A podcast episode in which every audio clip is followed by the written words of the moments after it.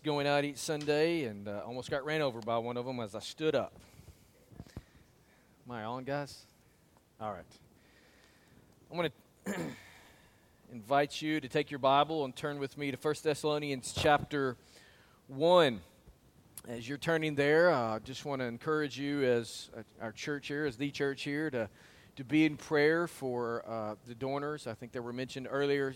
Susan's father passed away. If you don't know them, David and Susan just came back from the mission field. They've been in India for uh, six, seven years, something like that. And her father just passed away, and that service will be tomorrow over in Hampton Roads. And then also Vicky's mother, I believe the memorial service for her is tomorrow. Is that right? It's Thanksgiving Day. Okay, well, we want to pray for them. Obviously, with this being a holiday week, uh, anytime, especially anyone who's lost a loved one this year, this is always that season of the year where really those memories begin to just roll back and emotions really can get the best of us. So let's be praying for those who have had uh, the loss of loved ones uh, this year. You've probably heard of Matthew Henry. If you've been a Christian for uh, any amount of time at all, you've probably heard of Matthew Henry. In fact, um, he's most known for, at least in today's culture, he's most known for his commentary. Probably the first commentary I was ever given uh, when I was uh, being called to, to, to, be a pastor, to preach, was Matthew Henry's commentary. And so that's probably what he's best and most known for today.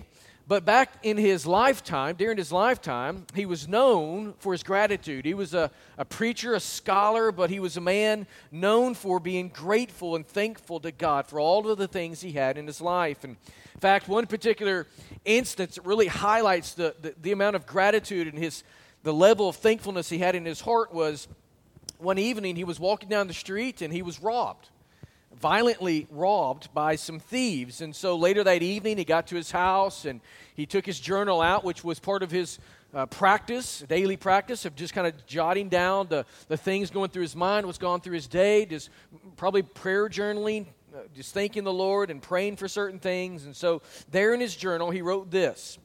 It says, I'm thankful that during these years, I've never been robbed until now. Also, even though they took my money, they did not take my life.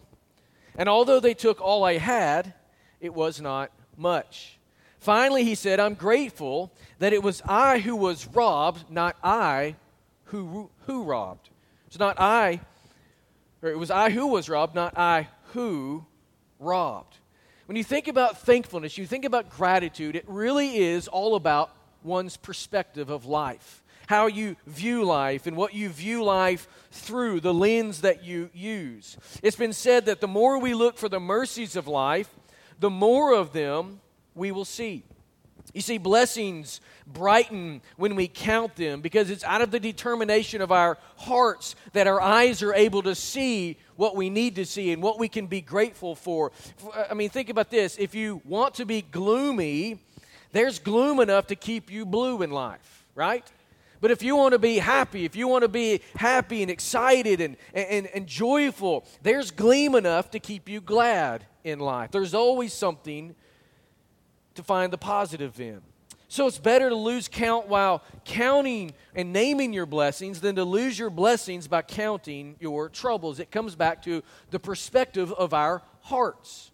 For Matthew Henry, that evening, he looked at the horrific events that had happened and transpired in his life, and he found something to thank God for. And on this Sunday morning, just before Thanksgiving, what is it that we can be thankful for in our lives? I want to take just a couple minutes, and, and, and if you will, if you want to, share with us what you're thankful for. What can you praise God for this morning? Health? Family? Salvation? Breathing eternal life. breathing eternal life. Church.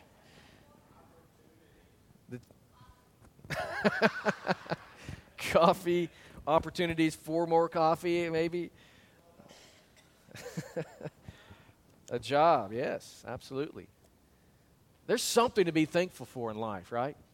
In the worst of days, in the worst of seasons of life. And, and really, if you look at your life, your life's no different like any, than anyone else's. We go through seasons of ups and downs. Sometimes it seems more difficult, more uh, troublesome than others. But even in the most troubled times, and even on the, in the best of times, there's always something to praise God for. You're still alive. That's what Matthew Henry is saying is, though they robbed me, though they took everything I have, I'm still alive. I'm still here. And even better than that, I praise God that He's changed my life so I'm not the robber, I'm the rob e, the one who's been robbed. So we praise God for the things and the blessings He has given to us and what He's doing in our lives. And so, if you got your place there in 1 Thessalonians chapter 1, let me just kind of set the stage. We're walking verse by verse through this chapter over these past uh, two Sundays, and we're going to conclude this chapter this morning. As you've been with us these past two Sundays, you know that Thessalonians, First and Second Thessalonians, are epistles, letters that Paul, the Apostle Paul, wrote to the church there in Thessalonica. And this is a church that he knew very, very well. It was he and Silas and Timothy who had gone there and planted the gospel in the lives of those people in Thessalonica. He had led them to faith in Jesus Christ, he had established them in their faith, and a church was birthed there in Thessalonica. And so now he uh, later is writing back to this church to encourage, to equip, to train, to strengthen the believers there in this church in the city of Thessalonica. And in doing so, he begins this first letter in the first chapter showing and bestowing his gratitude to the Lord for the work of God in the lives which was so evident there in these believers. And so we've spent the last two Sundays looking at Paul's thankfulness for the church. And that's how he began. He began thanking God for this church, for these believers. And we learned there a couple Sundays ago that the active faith and love and hope that these believers demonstrated were, were, incredible examples to others to spur them on in their faith, to spur others on toward greater sanctification. We also learned that the, this model lifestyle was a way to rebuke and to correct the lives of those who are not living like they should, who are walking at a guilty distance. And then this past Sunday, we looked at Paul's thankfulness for the gospel. I mean, the reason these believers had transformed lives was because the gospel had transformed them. They didn't come in with some sort of self help uh, theology. They came preaching Christ and Christ crucified, and the gospel is what changed these men and women and children's lives. And so Paul expresses his gratitude for the gospel, because it's in the gospel we see the love of God, the pursuit of God, and the earnestness of God as it works to bring men, women, boys, and girls into relationship with Jesus. This morning, we're going to take a step further and look at a third component of Paul's thankfulness as he's thankful not just for the church, not just for the gospel, but he's now thankful for the mission that these Thessalonians are joining in. They weren't just uh, followers who, who, had accepted the gospel and kind of sat around. No, they joined in the mission to reach people with the gospel of Jesus Christ. And so look with me there. Let's read verses 6 through 10 this morning. Paul says, And you became imitators of us and of the Lord, for you received the word in much affliction with the joy of the Holy Spirit, so that you became an example to all the believers in Macedonia and Achaia. For not only has the word of the Lord sounded forth from you in Macedonia and Achaia, but your faith in God has gone forth everywhere, so that we need not say anything. For they themselves report concerning us the kind of reception we had among you, and how you turned to God from idols to serve the living and true God, and to wait for his Son from heaven, whom he raised from the dead, Jesus, who delivers us from the wrath to come. Let's pray. Father, I Thank you for your word this morning. I thank you for the testimony of these believers in this city. Lord, how they had received the gospel into their life. It transformed their lives in every way. Lord, they never they no longer live for sin, they no longer live for idols, they no longer live for self. They now are pursuing Christ, and in that pursuit, they are seeking to reach as many people with the gospel as they possibly can. Lord, I pray this morning in this season of thankfulness as we look at all the things in our life that we should and need to be grateful for, help us to remember that we ought to be grateful for the church, for the gospel, and for the mission you've called us to as your children. Holy Spirit, speak to us this morning. In Jesus' name, amen. As you read this first chapter, we've read all 10 verses now over the last three Sundays. There's no doubt as you read it that Paul believed these believers to be Christians. He was no doubt in his mind of their conversion to Christ. I mean, he had seen the transformation took place in them. He had seen them awaken from death to Jesus, life in Jesus. He had seen them forsake their sin, to forsake themselves and, and, their sinful selves, and to turn to Christ and grab hold of Jesus. They had walked away from their idolatries, he says there in verse 10, and now they're holding firmly to the Lord, even in the face of persecution. It was not easy for these believers in Thessalonica to be a follower of Jesus. Much less is it easy for us today to be a follower of Jesus because that means you've got to forsake sin, forsake self, forsake the idolatrous things of this world, and firmly hold on to Jesus. And so, as great as the evidence of their confession, conversion was, there was even more to behold. You see, these Thessalonian believers, were now joining Paul in the mission of Christ. These believers in Thessalonica understood the Great Commission mandate that Jesus gave the church. The mandate to take upon themselves the responsibility to make disciples of people who are around them, in their families, in their neighborhoods, in their city, in their region where they lived, and even globally taking the gospel all around the world.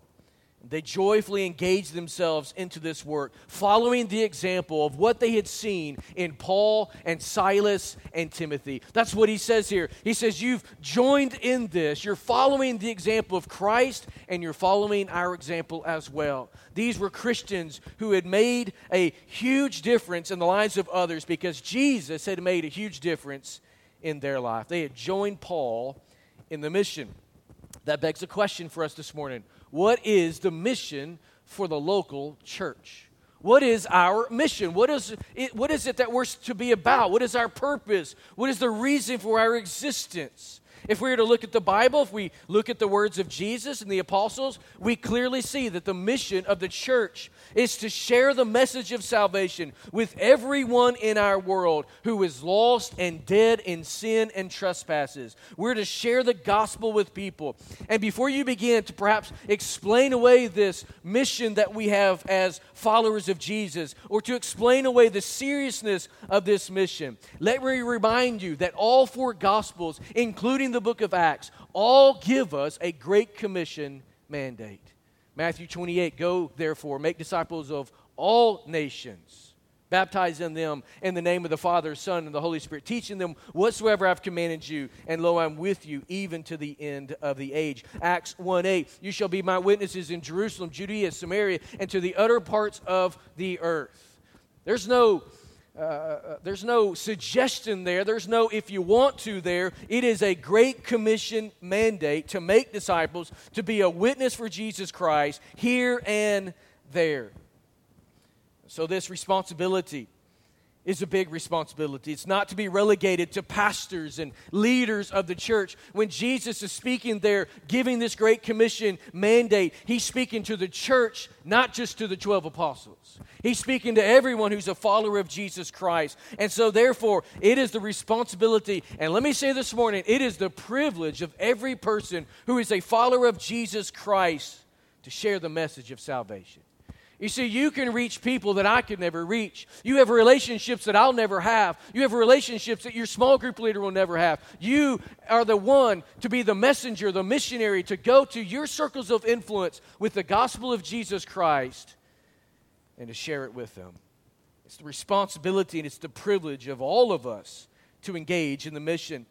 Paul, here, as he opens up this letter, he commends this church for their evangelical engagement of the lost people in their city, but not just their city, in their region as well. He says, You've been witnesses in Macedonia, which is where we are, or where, where you are in the city of Thessalonica, but you're also, because Paul probably is writing from the city of Corinth. He's in Achaia, he's in the southern part of Greece. He says, Everywhere I go here, I hear about what you're doing there and how you're spreading the gospel. You have engaged people with the gospel of Jesus Christ here as well as there. And he's thankful for their mission engagement. This morning, as we look at this passage, as we think about what it means to be thankful, we can be thankful for at least three reasons when it comes to the mission. And we find them here in this text this morning. We can be thankful for the mission because, number one, lives are transformed. Lives are transformed. Look there again in verse 6. Paul says, You guys, you became imitators of us and of the Lord. The word translated imitator in the English, here in the English Standard Version, is the Greek word mimetes. It is the word from which our English term mimic is derived. It's the idea of, uh, of being in an exact replication. It's to look like, to talk like, to act like someone else. Paul here's thanking the Lord because these Thessalonians were not believers just in name only. You ever met a Christian who, who's a Christian in name only? You really get around them. You really begin to talk with them. You really begin to, to rub shoulders, your life with their life. You begin to see that they're not a Christian other than a name. It's no, no deeper than surface level. But not so with these Thessalonians. They hadn't just given lip service to Jesus, they had surrendered their entire lives to Him. And the result of that was a complete transformation in their lifestyle, which was clearly evident to the Apostle Paul. Their lives had been changed. They mimicked, they imitated the life and the teaching of Jesus and the apostles. So when Paul and Silas and Timothy had shared the gospel with these, these Thessalonians, we saw last week that as Paul and these men are sharing the gospel, they shared with full assurance, complete assurance, that it was the power of God unto salvation. Paul didn't come in there and, and preach a, a weak gospel. He didn't come in there and share a message that he hoped was true. No, Paul came in there with full conviction, full assurance that the gospel is the power of God for salvation. They felt the earnestness of God as the Holy Spirit moved through their preaching, moved through their teaching, reaching these people's lives. They knew that it was the only hope for the Thessalonians. For this reason, they preached the gospel rather than anything else. There's a lot of organizations in the world that do a lot of good things. But no organization, no philosophy, no teaching has the power to literally transform a person's life from the inside out other than the gospel of Jesus Christ. Do you believe that, church? Paul and these men believed it. They staked their lives upon it, and they believed it because it had transformed them. And the reason today we can preach and teach with full assurance, full conviction, is because we have had our lives transformed. And this morning, if you're wavering in that, if you're wondering, I don't know if the gospel really can change a person's life, you probably don't believe it because you've never experienced it. It's nothing more than theory on a page. But it wasn't theory for these men, it was a lifestyle because their lives had been changed. So these men came to Thessalonica with the gospel, preaching Jesus and Him crucified. They came with a simple message of repentance and faith. They came pointing to Jesus Christ.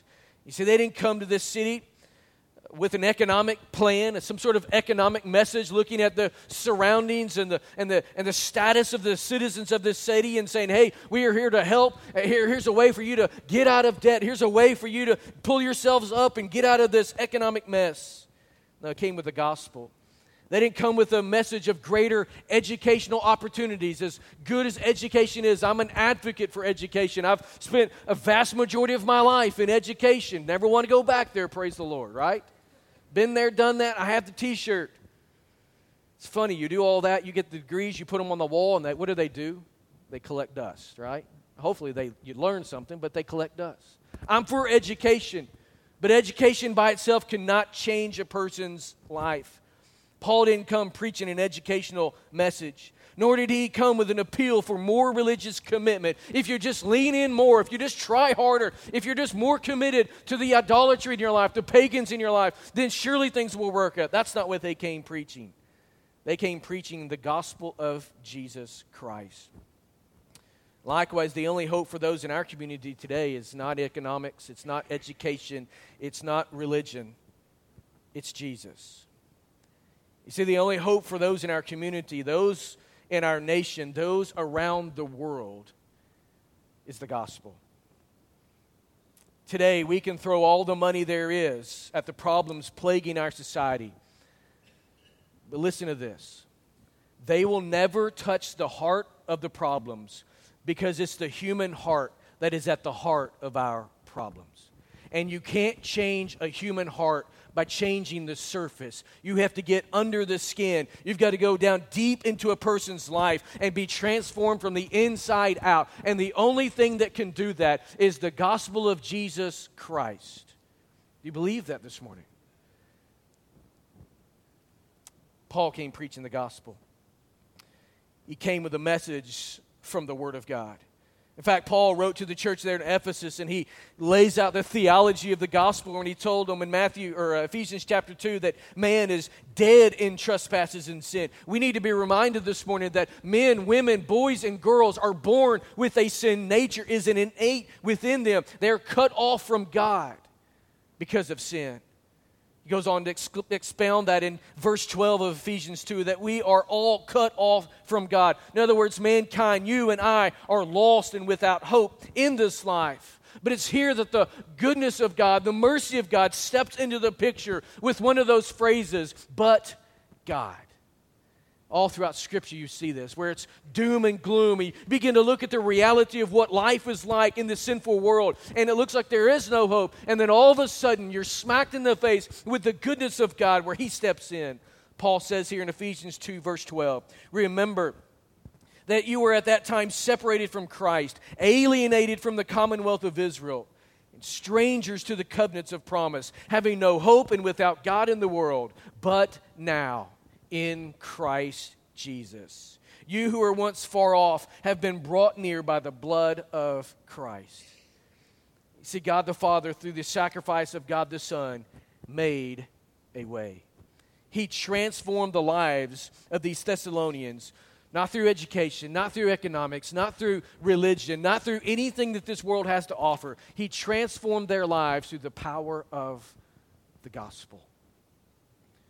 Paul would say it this way in Ephesians 2:19, "So then, talking about this transformation. So then, you are no longer strangers and aliens. Once you were without hope, once you were cut off, now you're no longer cut off. You're no longer strangers. You're no longer an alien to God, but now you are fellow citizens with the saints. You're members of the household of God. We call you family now because of the gospel.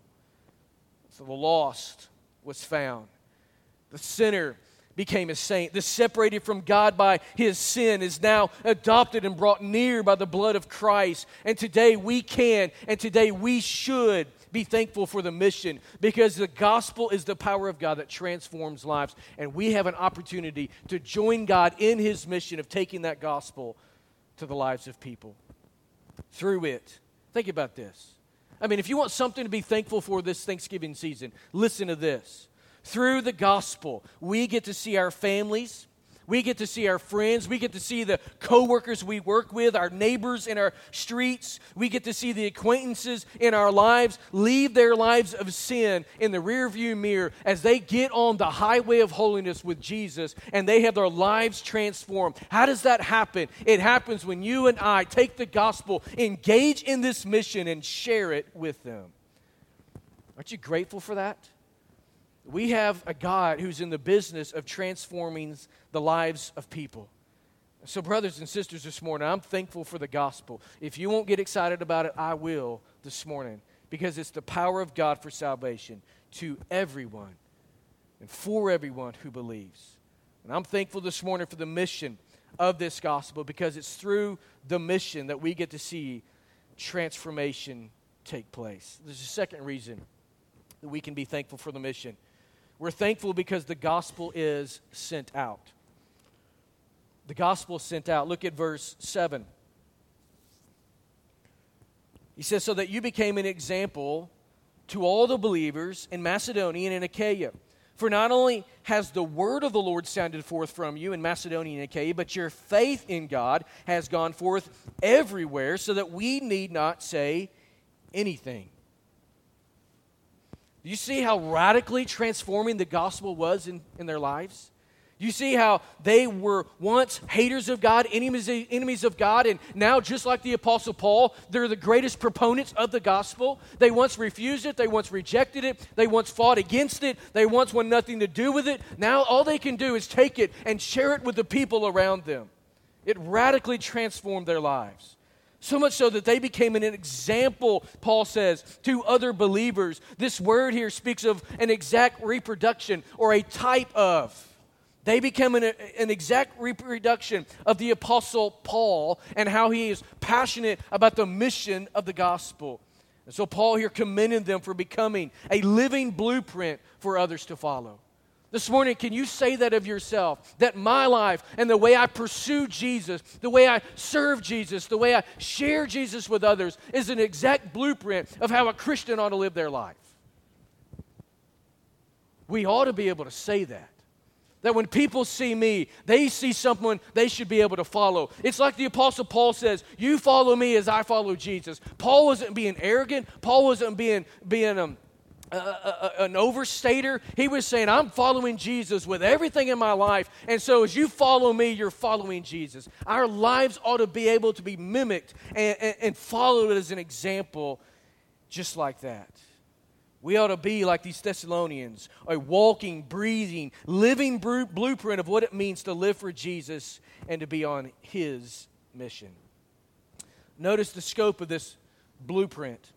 Verse 7 points out that they influenced all believers in Macedonia and Achaia. I mentioned earlier, these are regions. Macedonia is in the northern part of the Greece area, Achaia is in the southern portion of the Greece area. And so, biblically, if you look at your maps, hopefully you got a Bible with maps, you look there and you'll see up in the northern part, there's cities like Thessalonica and Philippi. And in the southern part, you've got the cities of Corinth and, and Athens and others. All of these regions, all the areas in these regions had been influenced by the Thessalonians. They preached the gospel to their brothers, their brethren in Greece. In addition, their gospel, verse 8 tells us, went everywhere. It sounded forth, it blasted forth in a bold, courageous way through those who had reached, eh, who had been reached and discipled there in the city of Thessalonica. That city was a trade town. It was a great opportunity for the gospel to, to flourish to all places. And so, as travelers came through the city, maybe they sat down and they're doing business as they would always do business, but now they're doing business with a follower of Jesus and not just a transaction is taking place where money's being exchanged, but as they're exchanging money, the gospel is being exchanged. And that person's coming to faith in Jesus. And perhaps they stayed there for a few days and it wasn't just, here's a gospel track, brother, I'm going to pray for you. It was more of, hey, you come eat, you spend time with my family, and there's discipleship taking place so that when that money or, or, that business person now travels on to continue to make money in another city, he, she takes the gospel with them so it's spreading all over the Roman Empire. It blasted forth, Paul says, preaching the gospel everywhere. It's good news. The gospel is good news, it's exciting news. What is the gospel? It's a message of hope and life. It's a message of love, how God loves you and I. It's a transforming message that can be kept or cannot be kept to yourself. You see, once you've tasted the goodness of God, the gospel of Jesus Christ, you want others to taste it too. I'm not a big lover of eating off someone else's plate or drinking after you. So if we ever go to dinner together, you don't have to worry about me climbing over into your plate or drinking your drink. That's not going to happen. My wife, though, she is home with our three year old who's sick, and now Kara's feeling a little down as well. But when we're out to dinner, and maybe we're at a steakhouse or whatever, and she's eating, she always gets a filet. So she's eating her filet. She's like, Oh, this is so good. You want a piece? And I'm like, No, nah, I don't really want a piece. I, I don't, I can't explain it. Yes, I eat after my kids, which is nasty mainly that's more because I just hate to waste food, and so I eat their food because I feel like it's not a waste if somebody eats it. But, uh, but she's always wanting me to eat her food with her. I'm like, you eat your food. You do it. Maybe you're like that. Maybe you like to share. Why is it, though, when we'll do things like that, but when it comes to the gospel of Jesus Christ that has transformed your life, it is like pulling teeth for you to open your mouth and share with somebody? Man, you'll, you'll hear of a good deal at the store. Hey, Black Friday's coming up. You heard about these, these. Maybe you're already talking about it, planning out your, your, your thing, and you're sharing everyone, sharing with everyone else the, the, the deals that you've heard about, or you've heard about this car, or whatever it may be. We hear about good things in life, and our natural tendency is to go to someone and tell them about those good things. Why is it when it comes to the good news of Jesus Christ that our lips are sealed tight? When we have the only message that can transform a person's life and you won't share it.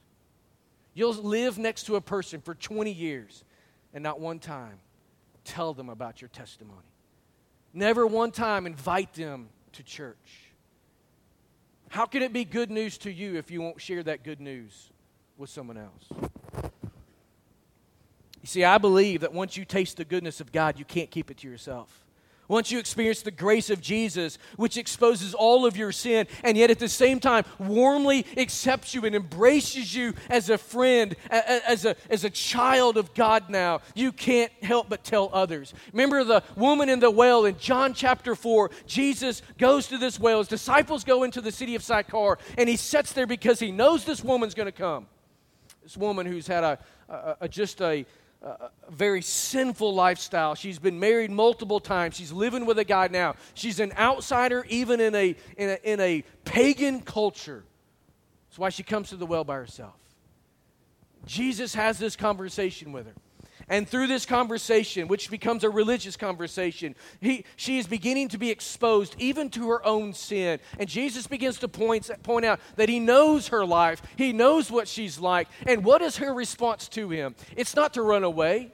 She experienced the grace and the mercy and the goodness of God. She goes into the city to a bunch of people who don't even like her. And she says, I want you to come see a guy who told me everything about my life. But he embraced me. You see, I can't understand how we can experience the good news of Jesus and never share the good news with someone else. And so this morning, Paul thanks the Lord for, the Mas- for these Thessalonians in Macedonia who had embraced the gospel. And because of them embracing it, it is now being sent out everywhere because they couldn't hold it in. This morning, I believe if you can hold it in, you haven't met the gospel of Jesus Christ. You haven't met the Jesus of this Bible. You haven't met the, the life transforming power that these Thessalonians experienced. There's something amiss in your spiritual walk if you can take the gospel and hold it in and keep it for yourselves. We're not to do that. There's a third thing this morning that we can be thankful for in this mission that is, partnerships are developed partnerships are developed. One of the things that I have um, come to know, I think one of the reasons maybe this is not an excuse by any stretch of the imagination, but there are some things that affect perhaps why we don't share. And maybe one of those is we're just overwhelmed by the sheer magnitude of this responsibility. When you think about what, 7 billion or so people in the world and, and um, that weight is laid upon your shoulders. And maybe you're, you're the type of person when, when you begin to, to, to feel the weight of that you just sit down and do nothing. You're just like oh i can't do anything so I'm, I, I can't do it all so i'm not going to do anything. Maybe that's where some people are i don't know but the beauty of this passage and the beauty of this, this gratitude for the mission is that jesus doesn't call us to do it by ourselves isolated individually. He calls us to do this corporately together. And so, this idea of partnerships being developed is something to be grateful for. Look at verse 9.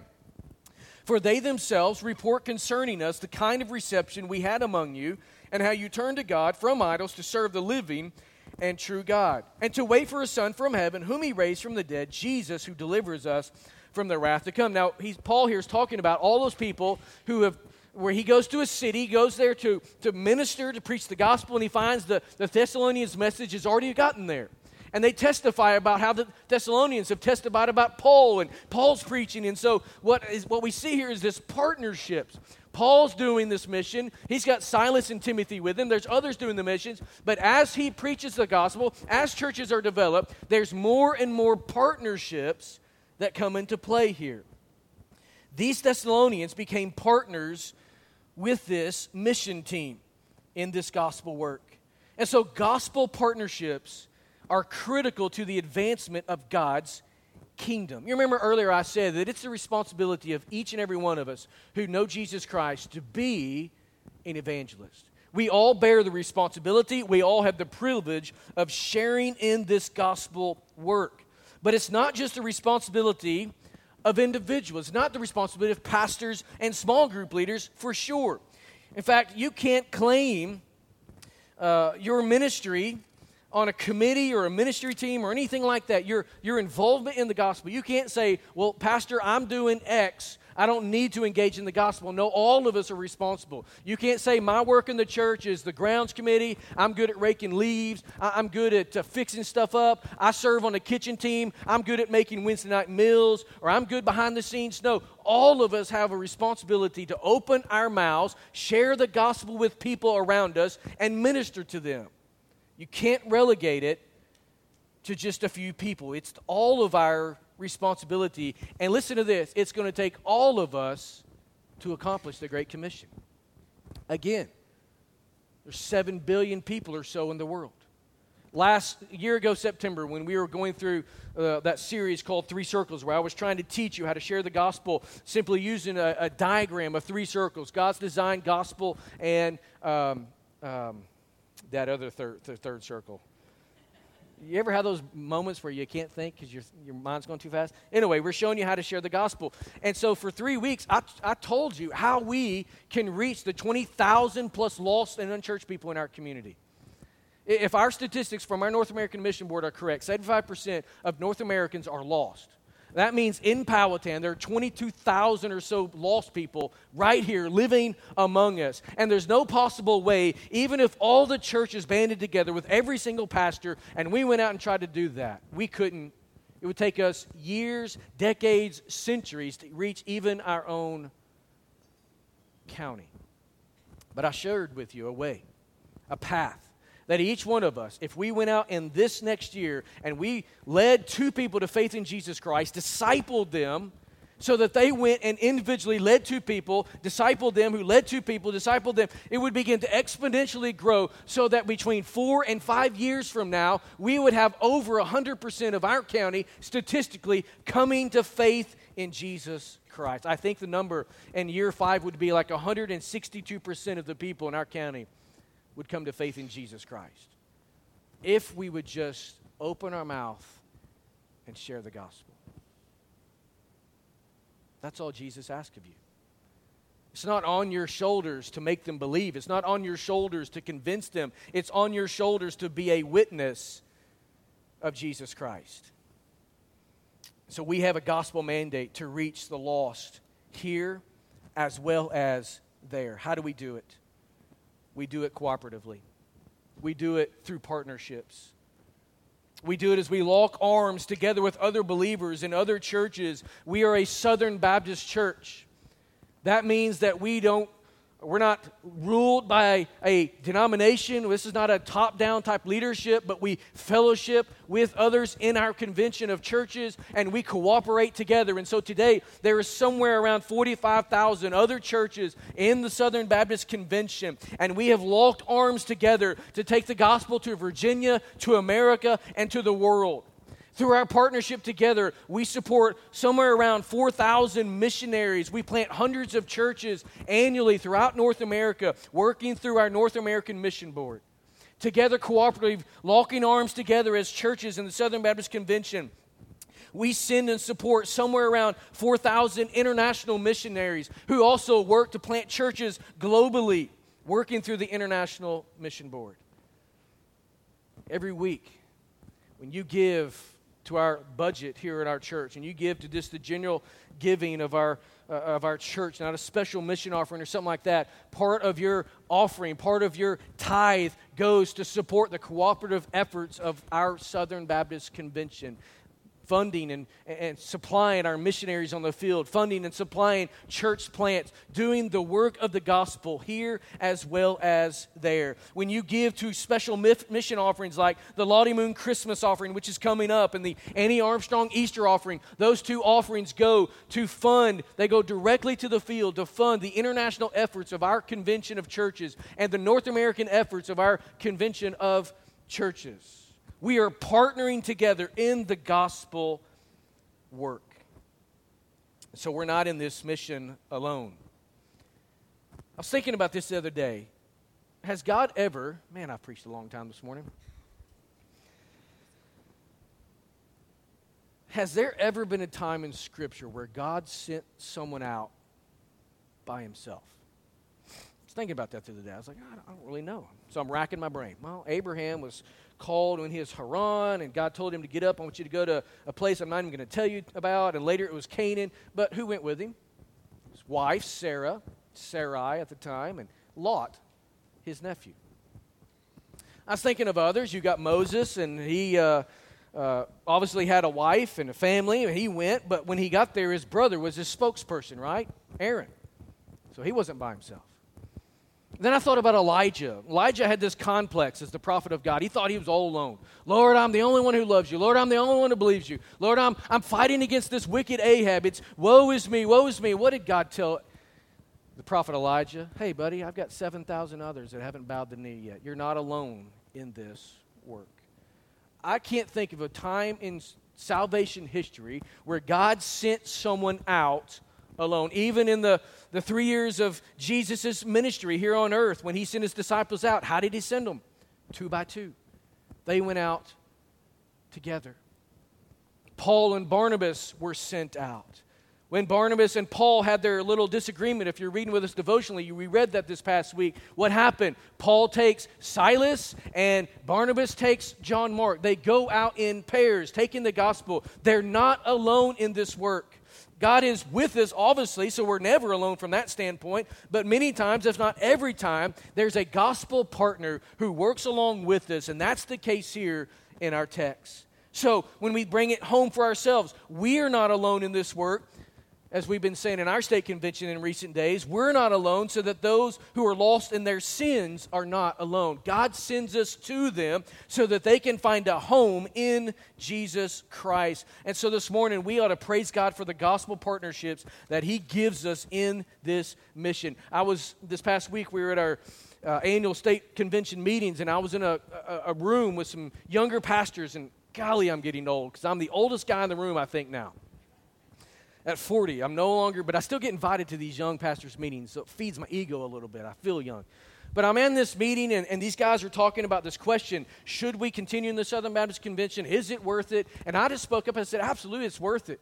Man, we've got resources that are, that, that, that are not rivaled by any other denomination. We're effective in what we do, educationally, missionally, all of these things. It's worth it because we have partnerships where we can work together and we can always do more together than we can do on our own. This morning, you ought to praise God that we're part of a partnership in the work of the gospel. See, when you're you really have a heart for leading your coworker to, to faith in Christ, you're not alone in that. Man, you got brothers and sisters sitting right here in pews next to you who will commit to pray with you and to pray for you as you share. For whatever reason, if you're not comfortable sharing yourself, you know what? you just say, I'm going to have dinner. T- I'm going to invite some of my coworkers over. Would you come with me? And you can say that to anybody. You can invite me. You can invite some of our other elders. And you just say, Would you come with me? And make this kind of like Matthew or Levi when he hears of Jesus and he brings all of his tax collectors' buddies together and brings Jesus in there. You just do it like that. We're partnering in this work together to get the gospel to as many people as we possibly can.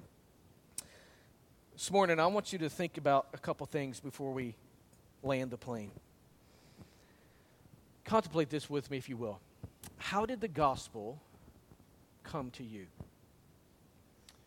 When you began to really understand how much Jesus loves you, what he did for you, what was the mode? What was the, the way in which the gospel came to you? In other words, how did God get the life transforming power of this good news to you? Who did he send on mission for your life? Perhaps you grew up in church. Maybe it's this church.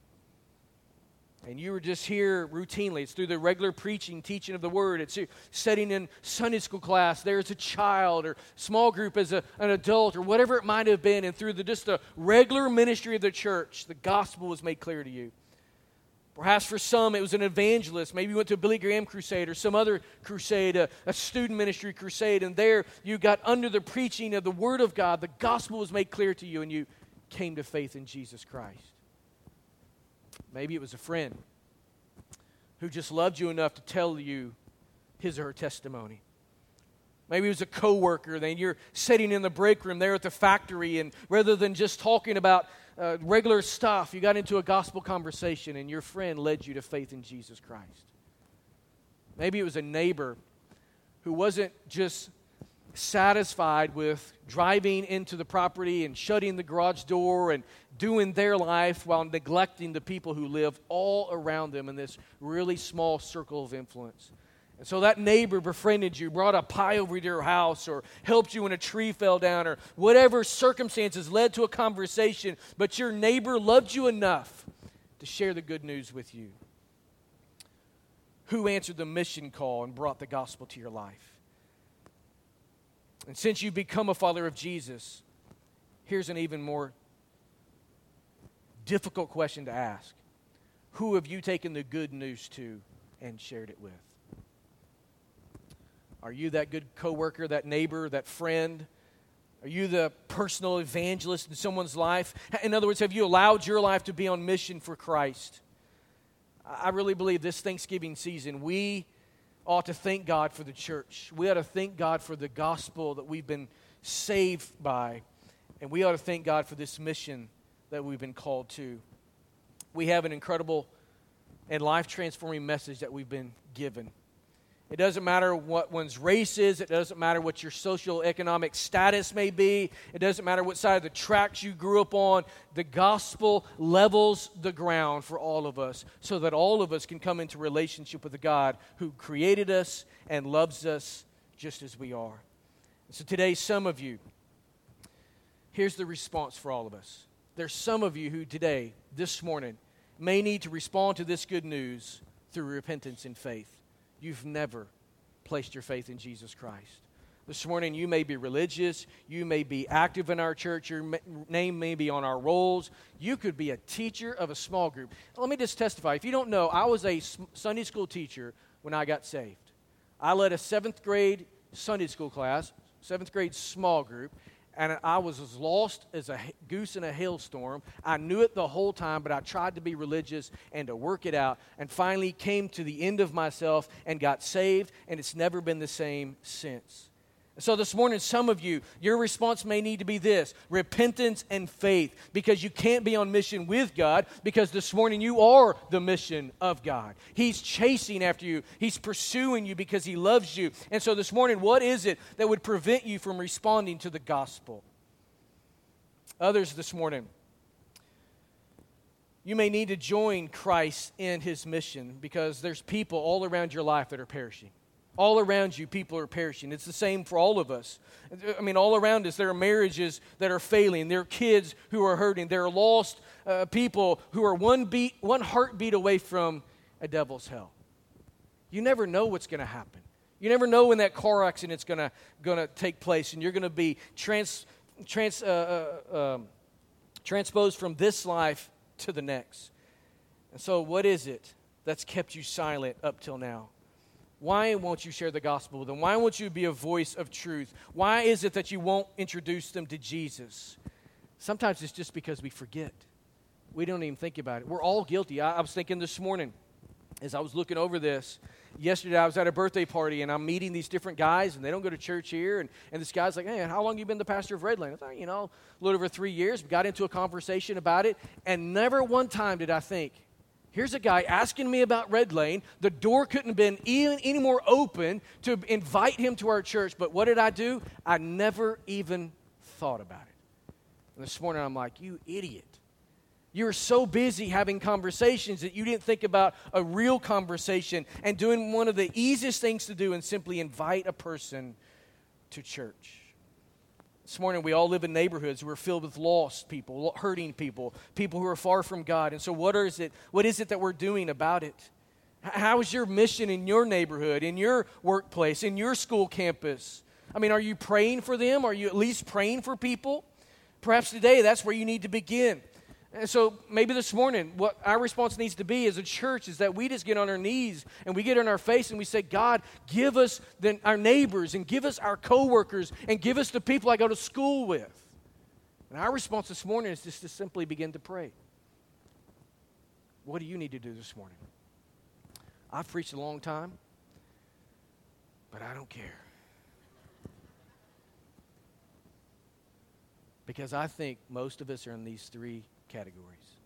You're lost this morning, you need to be saved. You're a Christian today, but you haven't shared your faith with anybody, perhaps in your entire Christian life. Today, you need to come and just say, Lord God, I have failed you miserably. Forgive me for that, and give me a heart for the people around me. Give me boldness to share. And we all can pray for people pray with me. Lord Jesus, this morning as we move into a time of response, my prayer is is that God, this next few minutes would be a holy time for us. As we think about all the things in our life that we can and should be grateful for, and God, there's so many. We live in a wonderful country. We have incredible freedoms. Lord, our level of living is unparalleled anywhere in this world. The lifestyles that we live, even the poorest of our poor, are in the eyes of many in this world rich. We have much to be grateful for. But Lord, I believe as Christians in America today, we have forgotten to thank you for the wonderful be- beauty and blessing of the church, of the gospel that has redeemed us and now the mission of taking that gospel to our neighbors as well as to the nations. Lord, I pray this morning that our hearts have been wrenched. And that God, in our hearts and in our minds, we have seen the faces of people we've neglected. They're living next door to us. They're in our families. God, perhaps they're even in our own homes. Where mom and dad have not even yet one time shared the gospel with their children. Oh God, how can we ever be faithful in this mission if we're not first broken over the fact that we've never even engaged it? So, Lord, I pray for every Christian in this place this morning that we would we would just feel the weight of this responsibility, that we would feel the weight of this privilege. And yet, even in all of this, we would experience the grace and the goodness of God. Because you never forsake us. You're not going to beat us over the head. Lord, you're going to lovingly lead us to where we need to be. But it must begin with us saying, God, I have blown it. Forgive me and help me to do what I'm supposed to do to love my neighbor as I love myself. And I never want to go to hell, which means I never should want my neighbor to go to hell either. Lord, this morning in this room, this many people, surely there's someone who's been riding the coattails of religion for a long time. God, perhaps they're clinging to some prayer they prayed as a child, and, and yet as they look back over their life, there's been no transformation. There's been no evidence of, uh, of Christ being alive in them. In fact, they don't even think of Jesus. They don't think of your word. They care nothing for the things of God. They just come week after week, or perhaps every once in a while, to kind of stamp religion upon their schedule and go about their lives. Today, Lord, you are through the power of the Holy Spirit speaking into them. And Lord, you're telling them that the greatest need in their life is not to pray for their neighbors, it's not to share the gospel with their neighbors. The greatest need in their life today is to respond personally to the gospel in repentance and faith. so, Lord, I pray that people would give their lives to Jesus this morning. God, as a church, burden us over the lostness all around us. May we be on our faces before you, crying out for our neighbors to come to faith in Jesus. Praying, asking you to, to give us opportunities to share and to serve and to care for them, to be a loving hand of Jesus. God, open our hearts this morning. We're thankful that you've opened yours to us. Now may we respond in Jesus' name. Amen. Would you stand?